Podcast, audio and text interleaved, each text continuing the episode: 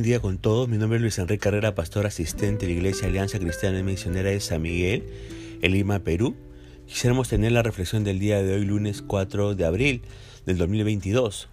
Hoy nos corresponde ver eh, los pasajes de Job capítulo 4 y capítulo 5, pero estaremos concentrándonos en el capítulo 4 y hemos querido titular a este devocional No seamos Dios ni superficiales. Usted recordará que los amigos de Job habían estado con él durante una semana. Lloraron y escucharon, pero pasaron por alto el corazón de este hombre sufriente sentado sobre su montículo de cenizas. Estaba quebrantado emocional y físicamente. Ahora, los tres amigos que se habían dispuesto a hacer bien y ofrecer consuelo se convirtieron en ejemplos de lo que no se debe decir ni hacer. Nos preguntamos, basados en los versículos del 1 al 3 de este capítulo 4 de Job, ¿quién fue el primero en hablar y cómo comienza su discurso? Elifaz fue el primer amigo en hablar.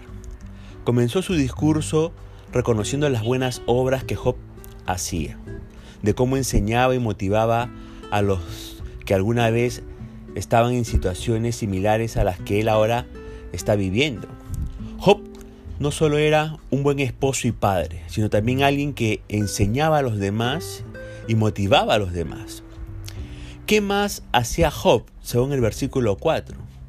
Dice el texto que levantaba a los caídos, o sea, era un hombre que asesoraba bien.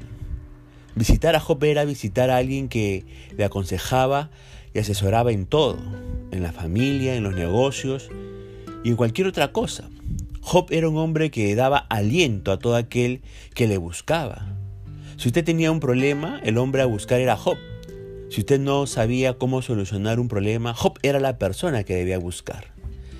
El discurso de Elifaz comienza alabando las cosas buenas de Job. Y de aquí aprendimos algo nosotros. Cuando tengamos que confrontar a alguien, no tan solo nos enfoquemos en sus fallas, sin antes ver las cosas positivas que esa persona ha hecho o tiene. Alguien dijo que para querer exhortar a alguien, primero debe haberlo afirmado en cinco cosas positivas que usted ha visto en esa persona. Y eso es lo que, y esto es lo que está haciendo Elifaz. Ahora, ¿qué hace luego Elifaz con Job basado en el versículo 5?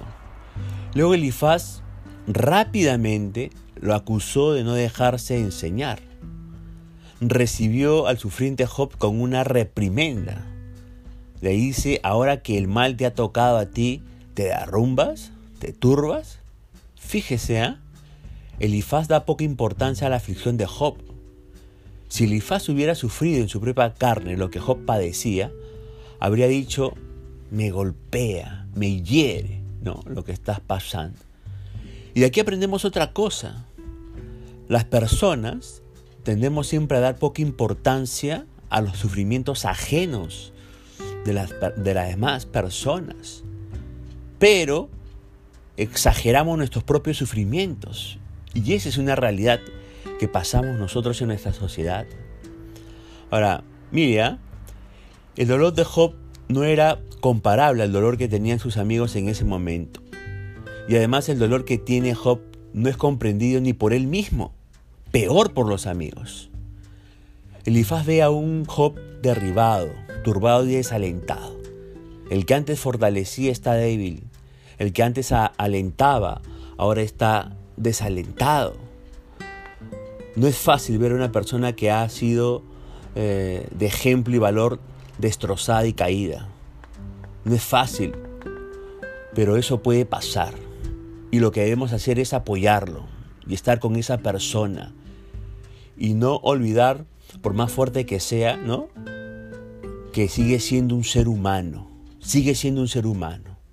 Ahora en el versículo 6 vemos que Elifaz dice que la fortaleza de Job era su temor a Dios y su esperanza la integridad.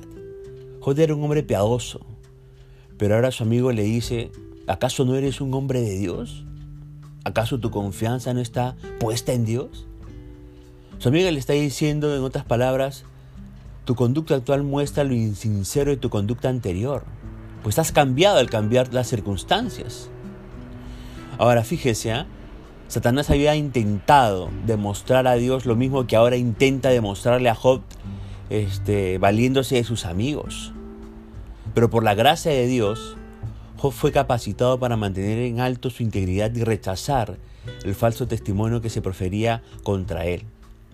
¿Y de aquí aprendemos algo más nosotros? Las personas que carecen de amor y discernimiento censuran sin razón a sus hermanos, tachándoles de hipócritas. Y cuando alguien actúa así, está haciendo la labor del diablo. Tengamos cuidado. Ahora, entendamos, el que uno se derrumbe emocionalmente no significa que no ame a Dios y que no se confíe en Dios. Fíjese, hay circunstancias que nos desarman emocionalmente y Job está así. Y su amigo piensa que Job ya no confía en Dios. Ahora, después de la reprimenda, Elifaz cometió otro error y al hacerlo se convirtió en el predecesor de miles de personas que también lo cometen hizo el papel de Dios en la vida de Job. Basados en el versículo 7 al 8 este capítulo de Job, ¿qué le dice Elifaz a Job? Le dice, recapacita. Y añade más, le dice, a los justos no les pasa lo que te ha pasado a ti. En parte, sabe que Elifaz tiene razón. A los justos las cosas les va, va bien. Pero incluso a los buenos hombres les puede pasar cosas malas. A los buenos hombres también les puede pasar algo malo. El problema es que ni Job ni Elifaz conocen que detrás de este asunto está Dios y el diablo. Elifaz está usando bien el principio de la siembra y la cosecha. Todo lo que el hombre sembrar, eso cosechará. Este principio está en la Biblia y se repite aquí en el versículo 8, ¿no?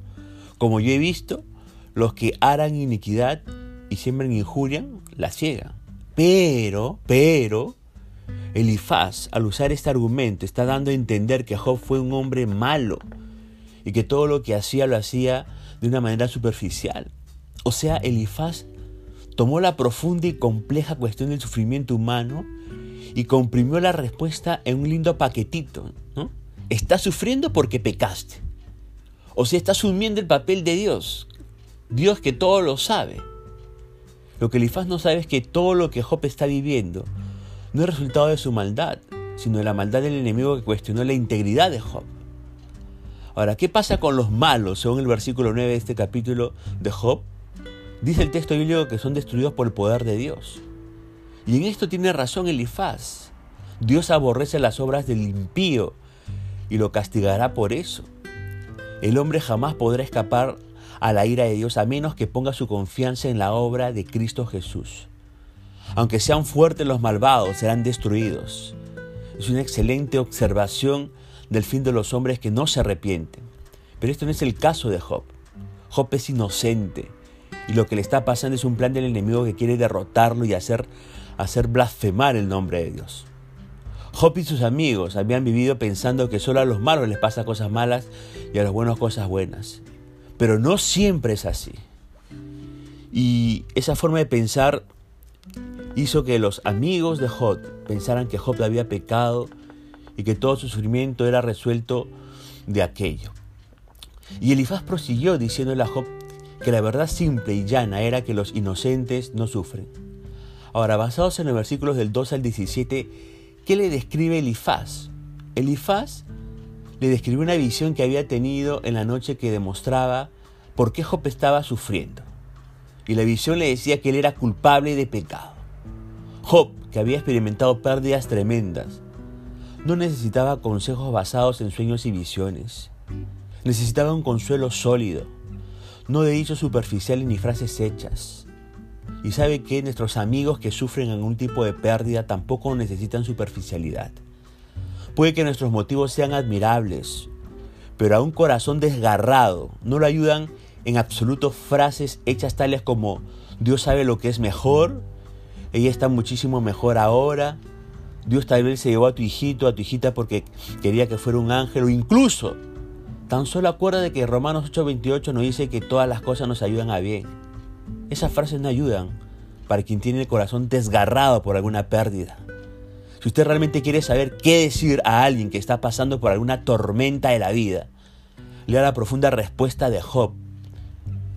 que Él le da a sus amigos que lo visitaban en los siguientes capítulos de este mismo libro.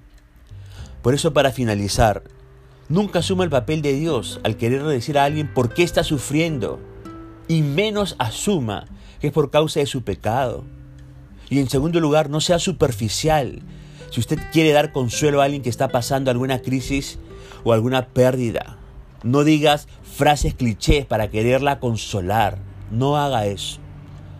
No asuma el papel de Dios. No tenga superficialidad al momento de querer consolar a otra persona. Punto final para el devocional del día de hoy, deseando que la gracia y la misericordia de Dios sea sobre su propia vida, conmigo será Dios mediante, hasta una nueva oportunidad. Que el Señor le bendiga.